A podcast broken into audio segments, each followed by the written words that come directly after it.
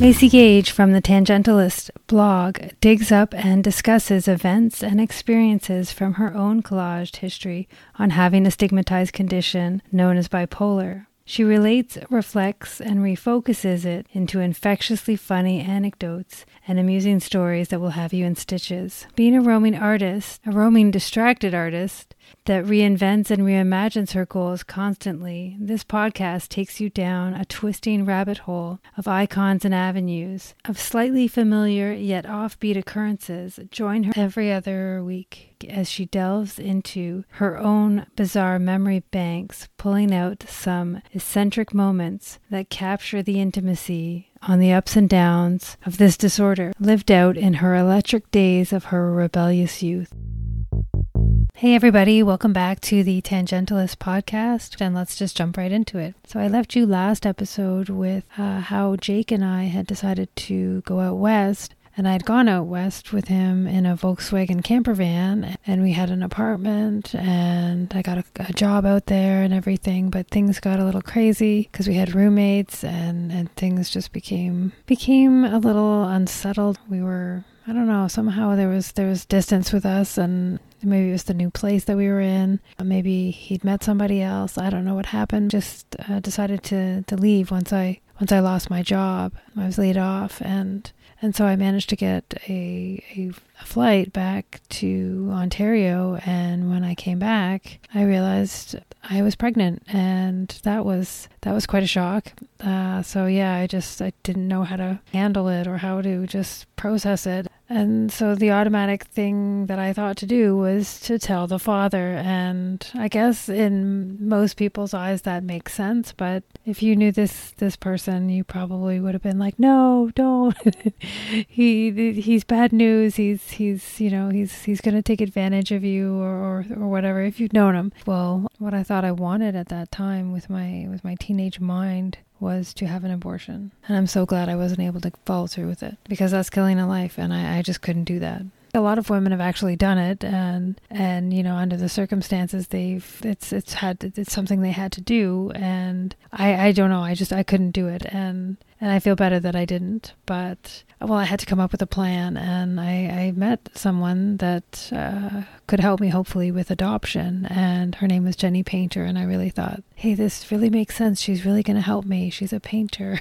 I, I made this loose connection with the uh, semantics and all that. I, I thought, oh, this is really going to work out for me and she helped me find four different families and, and I had their backgrounds and photos and, and descriptions of, of what life with with this this family would be like and how it would be an open adoption and and just it, everything just seemed too rosy too too perfect. So so of course it didn't it didn't come true. Uh, but what happened was I I went into labor and and Maureen and I, she drove me to the to the hospital, and probably about halfway there, we were stopped by the railroad tracks, and it was like, oh no, what's gonna happen if I if I actually go into you know full on giving birth right there and then? It was just kind of a, kind of a, a laugh right, right then, but but yeah, we managed to to make it through and get to the hospital. The hospital in Brockville and, and while I was in labor all night and, and we had to keep some security guards by the door because I didn't I didn't want Jake there. I just he he hadn't been there for me. He wasn't supportive. He was not he was not helpful in this in this um, pregnancy for me. So I just thought, you know what, I, I, want to be by myself. I want this to be a special time for, for Maureen and I and, and share that. And, and well, anyway, it was, it was a difficult,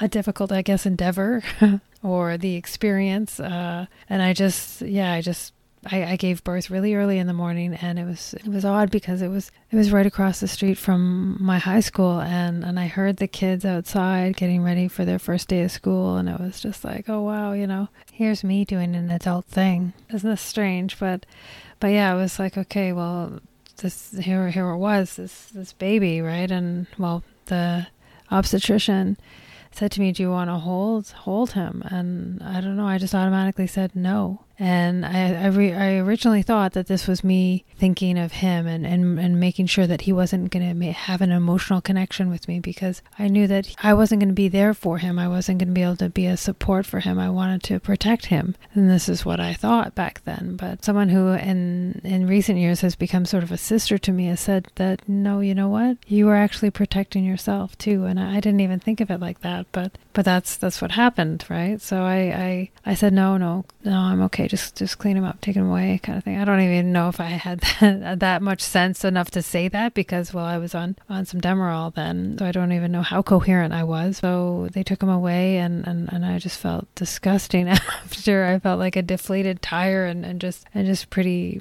pretty disgusting and just I just felt used up. I felt just yeah, I felt like a vessel and I didn't I didn't like that. By that point, I, I really really did not have a plan because I, I, as I said I was trying to go ahead with the adoption uh, for for this child that I had given birth to because it was my body. And and at that time in 1996 I I didn't realize that there was there was anything that could stop me. But as I found out from my lawyer that morning he said to me that I needed permission from Jake to give this child up. There was no way that that was going to happen. I just thought well that's that's all I can really do for him. I was trying to give him the best life that he could have. And, and really I had no way of making sure of that other than giving him to the the father who wouldn't give me permission to give him a better life. But again, that's a whole other story and we, we need to get to the brain injury that happened. So so after this this child was born and I gave him to his father Jake and he as I said he he gave him to his mother and and just kind of used him for a little while to get to me which I really didn't I'm not really of a motherly kind of person. I was just like, okay, you know, like I, I really, there was no connection for me to uh, the being a mother or, or feeling that that um, maternal instinct. I didn't I didn't have that, so it was just it was really foreign to me, and I didn't I really didn't know what to do with this this what he was trying to sort of manipulate me into becoming. And after that, uh, I, I'd finished some school at, at the high school. I managed to get into to the first semester that had just started, and I ended up going for that uh, fall semester and into the spring as well. And and then when we were finishing in the spring, there was a trip that was being scheduled by the school for the graduating class to go to Canada's Wonderland, which is a, a nationally recognized theme park in Vaughan, Canada, just north of Toronto. And so we were all excited. We're like, yeah, yeah, let's go. You know, let's this will be fun. And well, most people were just taking the uh, provided school bus. But of course, Jake was still trying to get back into my life and well I couldn't say no and I was such an emotional wreck after the birth. I didn't have the postpartum but I, I obviously felt felt pretty weird of after giving birth and, and trying to get back into school and well I did but getting back into school and feeling like I fit in and, and just being comfortable in my own skin was was a difficult thing and well when when a guy I thought I loved for a few years now. He was right there. He was always making sure that he was he was in my life and, and just, you know, knowing the right things to say and, and providing me with some some really fun times and, and just yeah, he was he was convenient is what he was. And I wasn't able to say no or or be able to put up boundaries. Uh, I can say that it was a connection, but it was really just probably pheromones and, and reputations and, and well, imagined reputations. That's for sure, because he was so much older than me. And it was how I think I perceived how other people saw us together or, or I think my friends thought it was kind of, wow, she's dating an older guy. He's a drug dealer. It just it seemed like it was something that was that was looked at in a positive light, but in in reality, I think it was more the pheromones and the thinking that narcissism is actually an attractive quality when really it's not. It's just someone that is sort of a sociopath rather than a an actual well-adjusted uh, human being. But anyway, I don't want to get into what our relationship was all about about. It was more what happened because of the relationship that we had. I guess the months after the child that I had was born, uh, Jake was trying to use him. He really thought that the maternal instinct. He really thought that that I was I'd uh, be like that and that I would become maternal and, and motherly and I'd want the baby and I'd and and we could just sort of live quote happily ever after. But that that's not me. That just I I couldn't do that. I I I never really had that that instinct ever when I was when I was a little girl. When when people wanted to play house. It was more like, can I be the auntie or the sister? like I, I never, I never really thought that way. Uh, and maybe that will anger people or upset people, but that's that's just not who I am, and there's nothing that I can do about that. Uh, and it still hasn't changed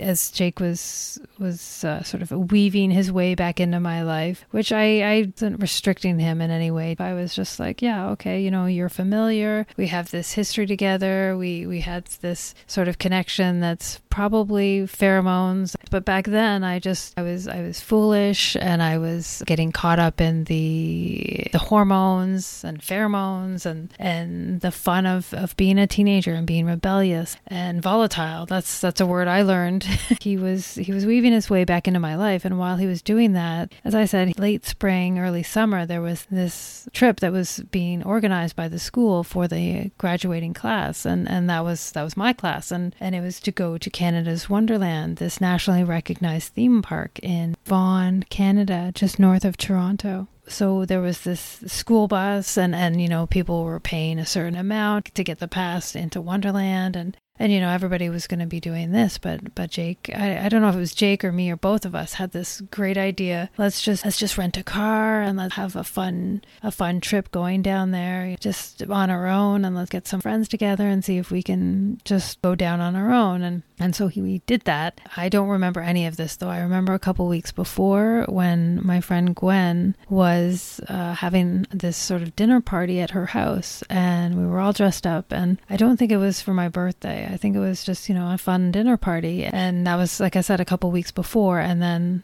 May 23rd was when this this trip was for and I heard later from the passenger that was in the car. We ended up being able to get a friend of mine from my art class, Veronica, to join us. And she she told me after on the phone that we had we'd picked her up and that we were on the road.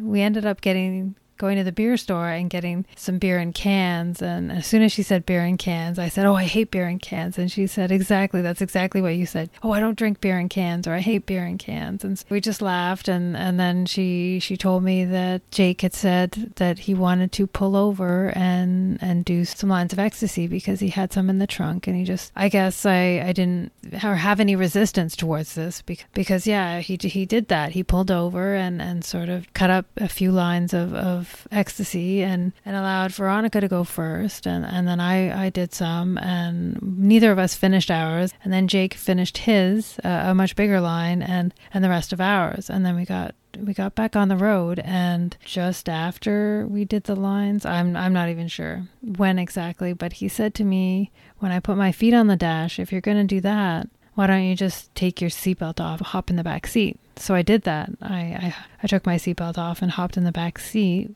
with Veronica, but I didn't put my seatbelt back on. And then that's when the accident happened. I heard from my high school librarian, who was a couple cars behind. She said that the car that we were in wasn't involved with any other any other car in the accident, what actually happened was Jake lost control of the car and went towards the meridian and hit the meridian, and then the car flipped once and then turned over right side up and just stopped. Everybody else was fine in the car. It was just some bumps and scrapes and everything. But I was found in the passenger seat, crumpled up, sort of where the feet go. I don't even know what that what part of the car that's called where I flew over his head and he reminded me after more than once that I hit him on the back of the head and gave him this nasty bump. Yeah, that's important when I'm the one with the traumatic brain injury. but yes, this is what narcissists are like. Yeah, he, he definitely tried to make me feel guilty. He's definitely one of those guilt throwers. Definitely don't be a catcher of guilt. That's that's definitely not uh, something that's going to help you in life. He um, he was fine. Veronica was was fine, and I was I was found at the the the passenger side underneath the dashboard. And so what I'd actually done is I'd flew over, like I said, Jake's head, hit the dashboard, most likely going 140 kilometers an hour, because well the speed limit is 100 but but people often go between 120 and 140 on this highway especially I, I would imagine if they're inebriated. Yeah i was taken to belleville hospital and they couldn't handle it so they sent me to kingston hospital and I was in ICU for a week when I was in in a, in a coma for that week. And after that, I was taken to St. Mary's by the Lake, I think is the hospital. It was a great it was a great hospital because they had a lot of great doctors there to assist me with getting better. But yeah, this is where I got my my brain injury that ended up morphing into bipolar. I, I don't maybe that's not a good word for it, but I I don't know what the term is for it, but the traumatic brain injury TBI for short, is what made me become bipolar. The insights for this episode not necessarily trust your in- instincts, especially when you're a teenager. What you need to do is step back from things. Probably daily is a good idea, but weekly is if that's better, if that seems like you have more time. Just step back from your life, your situation, your your everything. Just step back and and and just just assess everything and say is everything going the way it should? Or am i comfortable with how things are progressing? Or or are these relationships really benefiting me in the long run? Or, or you know is this person actually not the best person for me right now? Or you know assess where you are in life and uh, for that week or, or for that that uh, day whatever whatever you feel is is most appropriate for you for that time. So thank you, Glorious Humanoids, for tuning in, and I'll see you next time. And this is what I will go into great deal with in the next episode as I take you down another rabbit hole of my heady days of my rebellious youth, tripped up by disorder. Thank you, glorious humanoids, for tuning in. Folding up these anecdotes, I express them to you and I give them for you to enjoy and consider as I reflect and remodel and re engage what the future has for me on these social platforms. See you next time on The Tangentialist.